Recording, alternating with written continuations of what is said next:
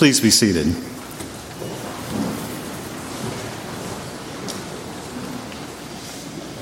Before we read God's Word, let us ask Him to illumine our hearts and minds. Let us pray. Heavenly Father, we pause now in our time to, of worship to look to your Word, to the Old Testament passage from Deuteronomy. Father, we pray that you would give us new insight on this passage, even though we may have heard it many times before, so that we might extract new meaning by your power and apply it to our lives. In Christ's name we ask it. Amen. I invite you to turn with me in the Pew Bible uh, to page 197, where you will find Deuteronomy 10, verses 12 through 22. Listen now to the word of the Lord. And now, Israel, what does the Lord your God require of you but to fear the Lord your God, to walk in all his ways, to love him? to serve the Lord your God with all your heart and with all your soul, and to keep the commandments and statutes of the Lord, which I am commanding you today for your good. Behold, to the Lord your God belong heaven and the heaven of heavens, the earth with all that is in it. Yet the Lord set his heart in love on your fathers, and chose their offspring after them, you above all peoples, as you are this day. Circumcise, therefore, the foreskin of your heart, and be no longer stubborn.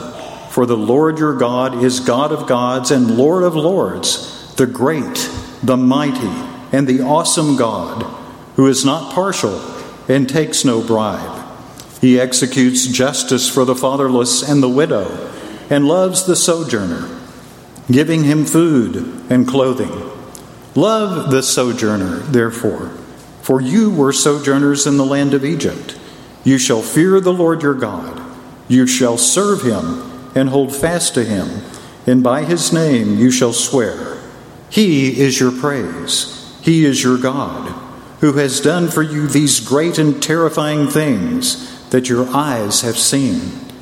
Your fathers went down to Egypt, 70 persons, and now the Lord your God has made you as numerous as the stars of heaven.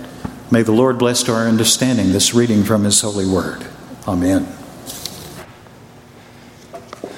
Well, uh, I have a, a, real uplifting story for you this morning. Does anybody remember the movie 127 Hours? Did anybody watch that? Okay, well, how about this? Do you remember the story about the guy that had to cut his own arm off? Okay, there we go. Yeah. It's real uplifting, real uplifting this morning. The guy's name was Aron Ralston. And uh, he was going out in Canyonlands National Park in Utah. He'd done it a, you know, a hundred times. And he went out by himself and, and went out to this canyon. And He started climbing down a slip canyon, you know, where you can kind of compress on the sides and slide down. And, and he, he hit this boulder that came dislodged. And it got his, his hand and his arm stuck right there between the boulder and the wall. Well, he, he went out by himself. He was alone. He didn't tell anybody where he was going, just, just him and nature, right? And uh, he goes out and he's stuck. So nobody knows where he is, doesn't have a cell phone, can't get a hold of anybody. He spends the next five days trying to move this boulder. Here's the problem it weighed 800 pounds. When they finally got that boulder removed, you know, uh, later on, uh, they, it took like eight guys and a couple of winches and like all this kind of stuff to pull that thing out of there. there was, that boulder wasn't going anywhere. And so he spent five days trying to move it. Couldn't. So finally, he's looking at the last part of his water. And uh, he, he got his video camera, said his goodbyes to his family. And, uh, and then he said, okay, I'm going to try something. He pulls out his multi tool right? Which he said was like a cheap little thing he got when he bought a flashlight. It like came free. It was the free version. Pulled out the little two-inch blade, and about an hour later, he was free from that boulder. And he got out of the canyon, found a family on vacation. How would that be for a vacation? To see this guy come running up to you. But he comes running up, and uh, they get him to a hospital within four hours uh, of having cut off his own arm to get out of here. Now, here's the thing. Here's why I mention this very uplifting story.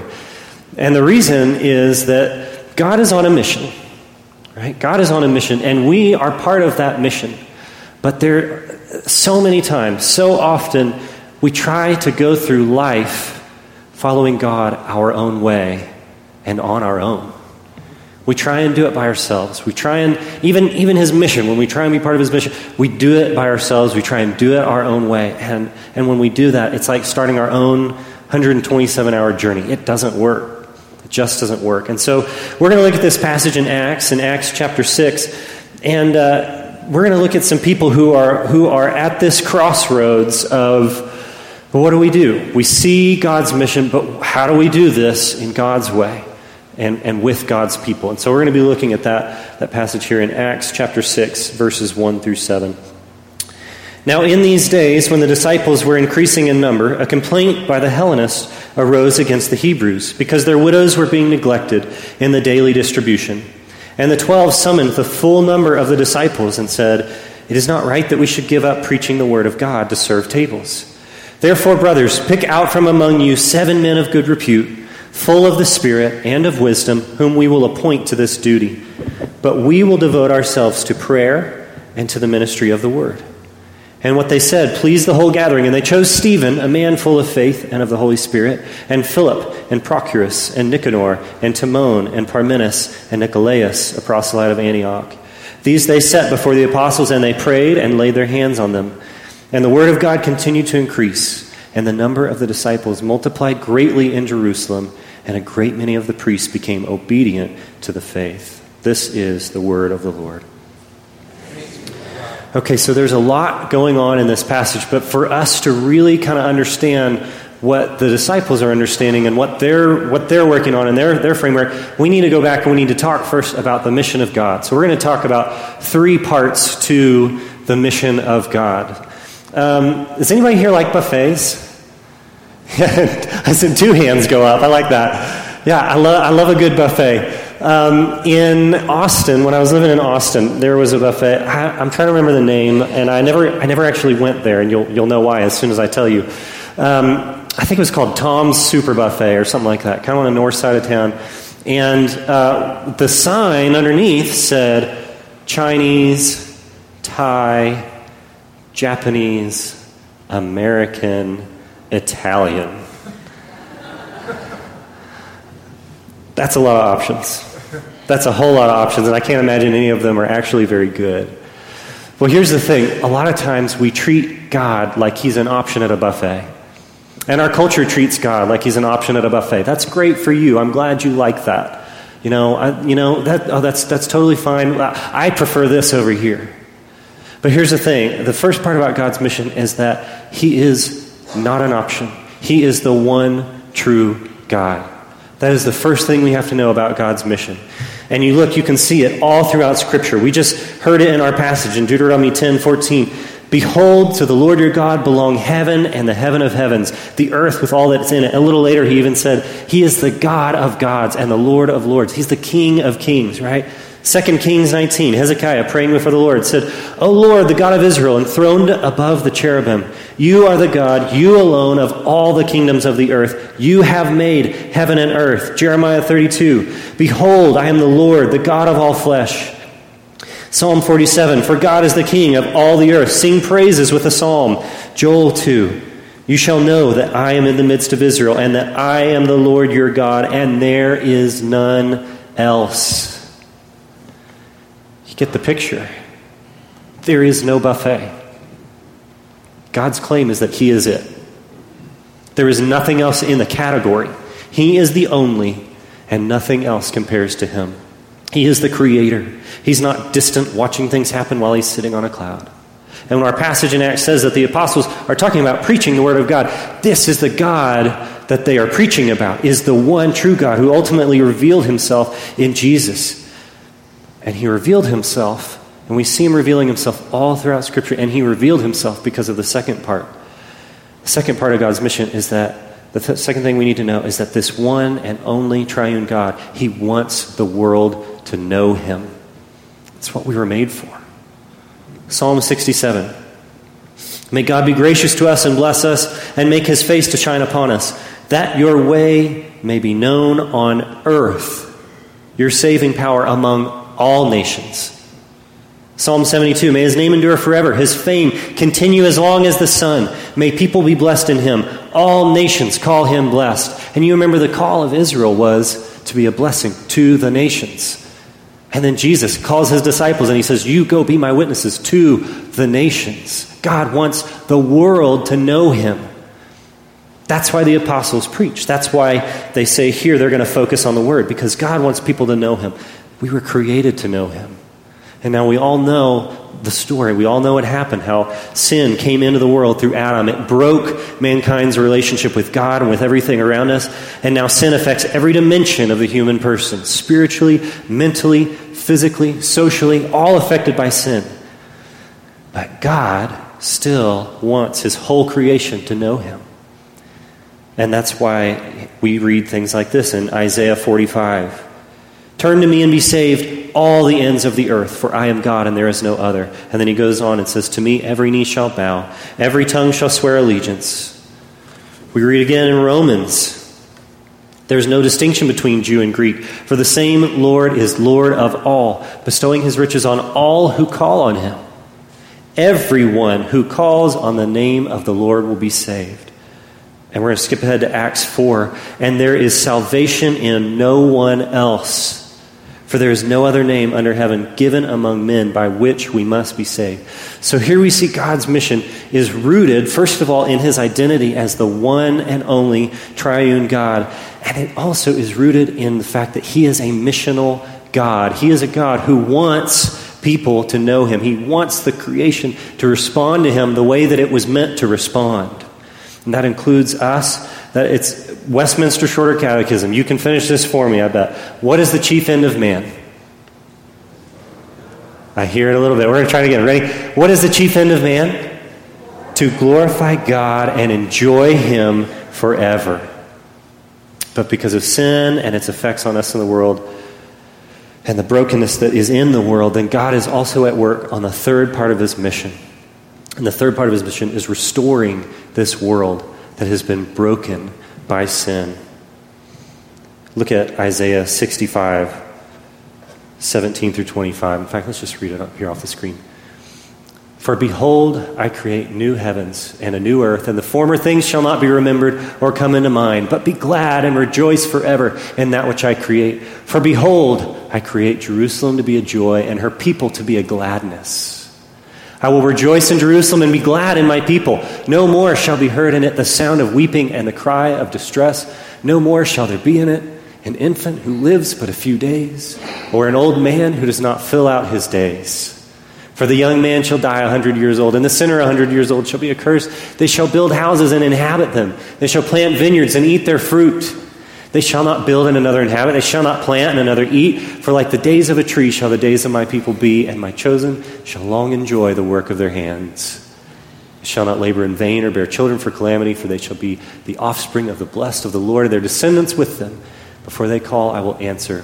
While they are yet speaking, I will hear. The wolf and the lamb shall graze together. The lion shall eat straw like the ox, and dust shall be the serpent's food. They shall not hurt or destroy in all my holy mountain, says the Lord. This third part of God's mission is that God is going about restoring creation. He is about the work of restoring people and creation. And this is what it looks like when He's finished. This is His goal. This is the expansiveness that the things that, that pain us, that cause us so much pain here, will seem so small, it'll be hard to even remember them. That we will have joy, gladness, no more weeping. Babies won't die. If you build a house, you can live in it. If you plant a tree, you can eat the fruit.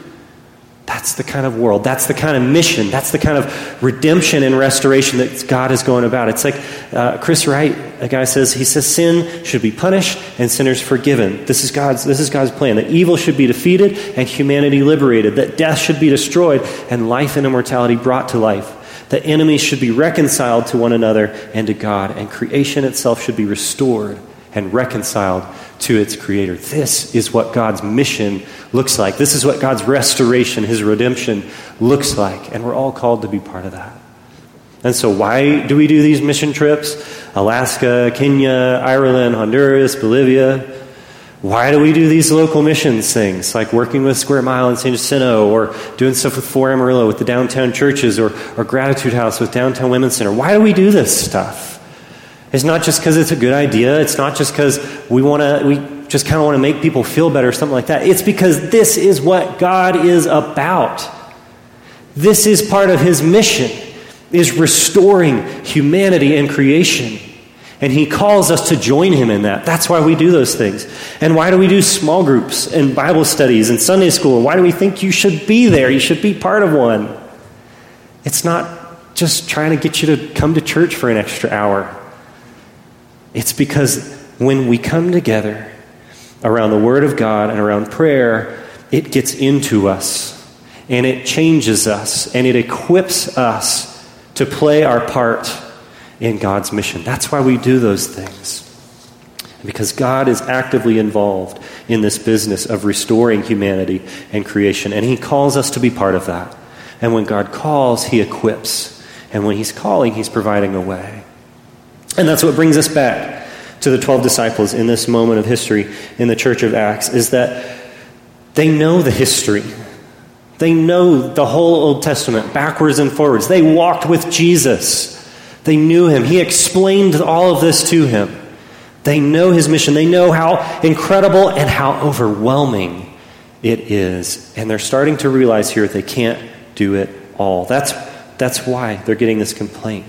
See, they've gathered together for the word and prayer. That's, that's that first part of God's mission, right? Knowing God. Knowing this one true God. They've gathered together for the word and prayer. And then they've been preaching that's that second part. God wants to be known. He is making himself known, and he uses us to make him known. So that's that second part. God making himself known. And then they've been trying to help the widows and care for those around them. Right? That's that third part of restoring humanity and creation. But there's this complaint because they just can't do it all. They can't do it by themselves. They can't keep doing things their own way. And so they get everybody together and they say, guys, we got to do this God's way. And we got to do this together. And so in verse 2, with the wisdom of the Holy Spirit, they get everyone together and they acknowledge that God has called them to preach. They acknowledge that they can't do everything in God's mission alone. They can't do it all by themselves. And so they ask for help in verse 3. And they say to get together these seven, these seven people. And then they agree in verse 4 that they will primarily focus on proclaiming the word, on that on that uh, uh, making God known piece. Uh, meanwhile, they're going to ask that these other people who are coming alongside uh, can, can take care and primarily focus on that restorative, that restorational uh, action that God is about. And so now, what's kind of amazing and maybe I'm a nerd or something, but I think this is amazing because I'm looking at the, I am a nerd, uh, but I'm looking at, at the history of the church being formed. We're looking at the first church, and this is this moment recorded for us in history when God is teaching them how to work together on his mission. And so we're seeing what's later going to be recognized as elders, the people who are shepherds, who are ministers of prayer and of the word. And then we're looking at those who uh, would later be known as the deacons, who are focusing on the mercy ministries. They're focusing on the administration of things and of the church. And later on in the history of, of the church, and later on in Scripture, uh, 1 Peter 5, 1 Timothy, Titus, you're going to see the roles of the elders and the deacons. It gets clarified, it gets expounded upon, it gets uh, delineated a little bit, a little bit better for us. But this is it. This is where it starts, where they start to see God is forming these structures within the church for this thing to happen. And now the roles aren't meant to, to stifle. They're not meant to say, okay, well, you're a deacon, so now you can only help with this. Right? Next week, you're going to hear about Stephen. Uh, one, of the, one of the guys here mentioned, they're gonna, you're going to hear about Stephen, a man full of grace and power, uh, uh, and full of faith in the Holy Spirit. And he gets, gets arrested, and he's, he's pre- because he's preaching, and he actually becomes the first martyr of the church. If you join as a deacon, if you're nominated and, and you decide to accept, I'm, I can't promise you won't be a martyr, but it's highly unlikely that that's going to happen, okay? But he wasn't stuck in this role of deacon. No, he went on and, and he said, I'm here, I'm proclaiming the word too. He did that too. So the roles aren't meant to stifle, they're meant to give focus. And for the deacons, uh, who we see here, that focus is to lead the church in service, to lead the church in participating in that restorational part of God's mission, to, to take that step and then to turn and to say, to say to those around him, Come with me, let's do this together. That's what the deacons are, are there for. And when they do that, and when each person starts using their gifts for the sake of God's mission, we see what happens in verse 7. The word of God continued to increase and the number of the disciples multiplied greatly in Jerusalem, and a great many of the priests became obedient to the faith. People begin to respond. People hear the call to know God, and they're responding. And the centerpiece of all of, of what's happening is the cross. Chris Wright again, he says, ultimately, all that will be there in the new redeemed creation will be there because of the cross. And conversely, all that will not be there the suffering, the tears, sin, Satan, sickness, oppression, corruption, decay, and death will not be there because they will have been defeated by the cross. That is the length, that is the breadth, that is the height and depth of God's idea of redemption. It is comprehensive, it is total, it is massive, it is universal in scale. That this, this incredible thing that God is doing, and that is really really good news. So, what do we do? What do we do to be part of this knowing God and making Him known? And, and what do we do to be part of God restoring humanity and creation? Well, as a church, we have to, to ask the right question. Right, right again, Chris Wright again says, he says, we argue about what can legitimately be included in the mission God expects from the church. So, should we do this? Should we do that? Should we do this thing? He says we're arguing about that when we should ask what kind of church God expects for his mission in all its comprehensive fullness. What kind of church do we need to be for God's mission? That's the right question. That's the right question. And so, if we're going to be the kind of church God expects for his mission, then just like we're reading here with, with the early church, we need each other. We can't do it alone. We can't do it our own way. We need each other, and we need to do it God's way. And we can take full advantage of these structures that God has put in place in the church with the, the elders and with the deacons. And, and we've kind of added in the, the trustees for, for part of that, but it's all good. Um, and if God is calling you, if God is calling you, and maybe He is, and maybe the Holy Spirit is calling you to serve in one of these roles, then He has equipped you or He will equip you. He has provided a way or He will provide a way. You just need to walk into that. Or maybe God is calling you to partner with someone and have a small group in your home, to have a place where you can weekly gather, eat a meal, you can invite people in your home and who don't know, who don't know the good news about God. Maybe, maybe that's what he's calling you to. Maybe he's calling you to, to, to find another uh, Christian at your work and say, hey, let's lead a Bible study together. Let's invite our coworkers to this Bible study on, on the lunch break or whatever that might be. Maybe he's calling us to help restore community like the things we've already begun to do in, in San Jacinto, in the Caprock area, with all the stuff Orlando's doing. Maybe he's calling us to bring justice for those who have slipped through the cracks in the system, because there are so, so many. Maybe he's calling us to be the kind of church that will bring an end to the racial divide that exists in this city, whether we want to acknowledge it or not on a personal level, we have to ask the right question too. Because as we go about it, we look at the passage and, and it says to find men who are of good repute, have a good reputation, full of the Spirit and of wisdom. And, yes, that is the call for, for deacons and elders, but that's the thing that we're all aspiring to. That's the thing that we're all aspiring to, to, to be part of God's mission. And so, again, we have to ask this question. Chris again says on a personal level, he says, I may wonder what kind of mission God has for me when I should ask what kind of me God wants for his mission. I may wonder what kind of mission God has for me when I should ask what kind of me God wants for his mission. So we need to be the kind of people who have the fruit of the Spirit love, joy, peace, patience, kindness, gentleness, self control. Uh, because that's the kind of person we need to be so that when when we're, we're a part of God's mission, when we're participating in His mission, that just comes out of us. That just flows out of us. That's not the kind of thing you can just grab it and stuff in. You can't grab patience and just force it into your heart. It has to come out of us. We have to ask, what kind of me does God want us to be? And then, as we start to be the person God wants us to be, then it's kind of like uh, uh, the scene in Karate Kid, the, the new one, uh, where the kid, you know, every day he shows up for training and he says, Put on your jacket, take it off. Put on your jacket, take it off, right? It's the old wax on, wax off, you know? And put on your jacket, take it off. And then finally a kid's frustrated and he tells him, you know, he has the jacket and throws it to the side and he says, Put on your jacket. And they start doing these things. And he's like, Wait, but I was just doing all these ordinary things. And he says, Everything is kung fu. He looks at me, he's like, everything is kung fu. It's in everything that you do. Well, you know what? I'm watching that, and Anna, when I watch a movie with her, she looks over to see when I start to tear up a little bit. And I'm tearing up because I'm like, that's it. Everything is mission. Everything is mission. God is about bringing restoration and redemption into everything. And when you are the you that He needs you to be for that, you start to see it when you go to the grocery store, when you go to school, when you go to work, when you go home, when your kids are annoying, when your parents just don't understand, when things hit the. I mean, it just everything is mission. And when we are the kind of church that God needs us to be, and when you are the you that God needs you to be for His mission, you start to see it. And so I want to leave us with that.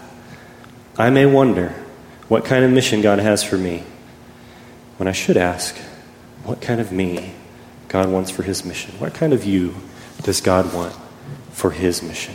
Let's pray.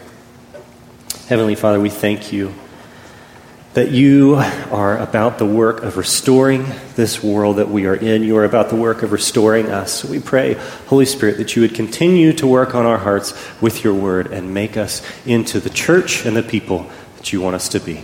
Amen. Amen. Thank you, Will. Well, part of